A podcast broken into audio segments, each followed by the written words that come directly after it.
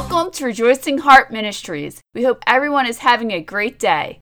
This is Rob and Donna Litwin here to encourage you with the Word of God. Today we have a teaching about having God's perfect peace through Jesus. Our reading is from Paul's letter to the Philippians, chapter 4, verses 6 and 7. Be careful for nothing, but in everything by prayer and supplication with thanksgiving let your requests be made known unto God. And the peace of God, which passes all understanding, shall keep your hearts and minds through Christ Jesus. Today's teaching is called Perfect Peace. These verses were written by the Apostle Paul to the Philippians, telling them to be careful for nothing. Many other Bible interpretations use the word anxious instead of careful, and by definition, anxious means full of mental distress, uneasiness for fear of danger or misfortune, or greatly worried. Paul was telling them that they should never have these negative emotions but instead they should take all these cares and concerns in prayer to God, being thankful, making these worries and fears known to Him. When you do this, you will have a peace come on you that you cannot comprehend. The Apostle Peter told you to do the same thing in his first letter, chapter 5, verse 7, casting all your cares upon him, for he cares for you. Peter and Paul told you to put all your worries, fears, and cares on Jesus. The Apostle Paul continued on to say that when you do this through Jesus, God will keep your heart and mind, which means He will protect them, giving you perfect peace.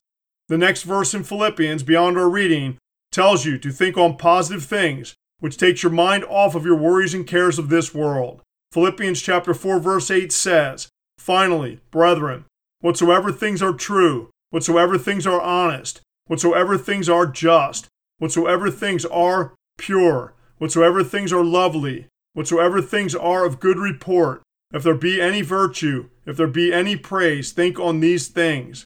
Paul was telling you to pray to God and change your focus to thinking on things of God which give you God's peace. This is common throughout the Bible. One of the most effective verses you can meditate on for peace is Jeremiah chapter 29 verse 11. For I know the thoughts that I think toward you, saith the Lord, thoughts of peace and not of evil, to give you an expected end. This verse tells you that God has only good thoughts of you, which give you peace with an expected end.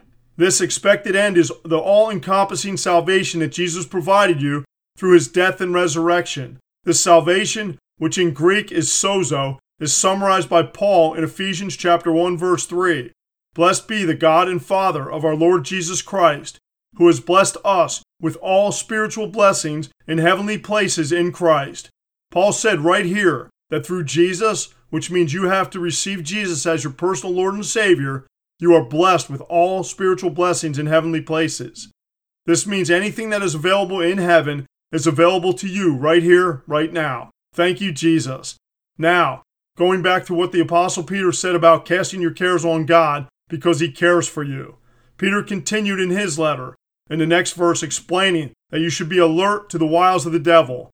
Peter's first letter, chapter 5, verse 8 says, be sober, be vigilant, because your adversary, the devil, as a roaring lion, walks about seeking whom he may devour. Peter told you to be alert and know there is an adversary or enemy, the devil, that is seeking to devour or destroy you. The apostle John quoted Jesus saying the same thing in the gospel according to John chapter 10 verse 10. The thief comes not, but for to steal and to kill and to destroy. I am come that they might have life and that they might have it more abundantly. From what Jesus said here, you immediately know that the thief, the devil, has no power anymore against anyone that believes in Jesus. In this verse, Jesus said, He came that you might have life and that you might have it more abundantly. He did not say you do have it. The reason Jesus said you might have it is because there's one requirement to receive it, and that requirement is to be a born again believer in Him.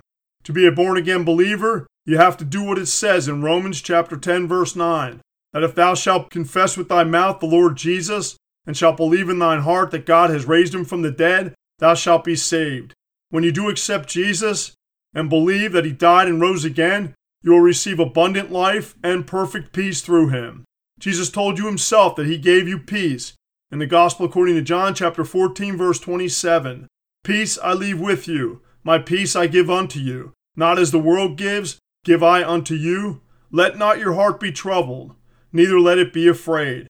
In this verse, the Apostle John recorded Jesus telling you that he gave you peace, and that you should never allow your heart to be troubled or filled with fear.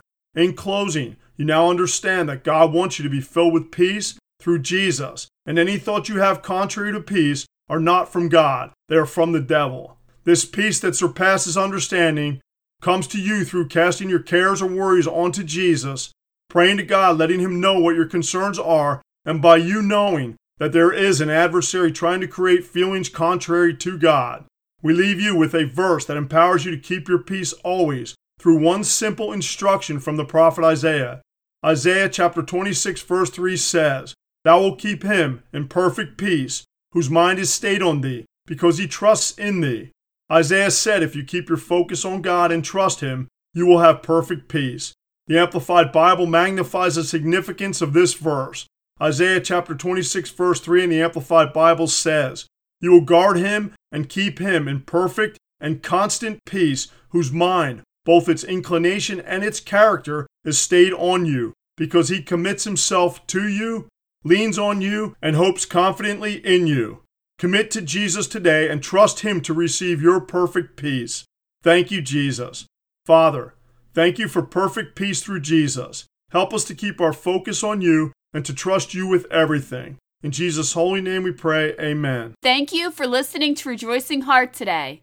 If this teaching has blessed you, please consider becoming a monthly partner to help us increase the ways we are proclaiming the Word of God.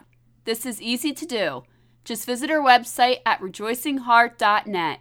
We thank you for your support. We leave you with more encouragement from the apostle Paul from Philippians chapter 4 verse 4. Rejoice in the Lord always, and again I say rejoice.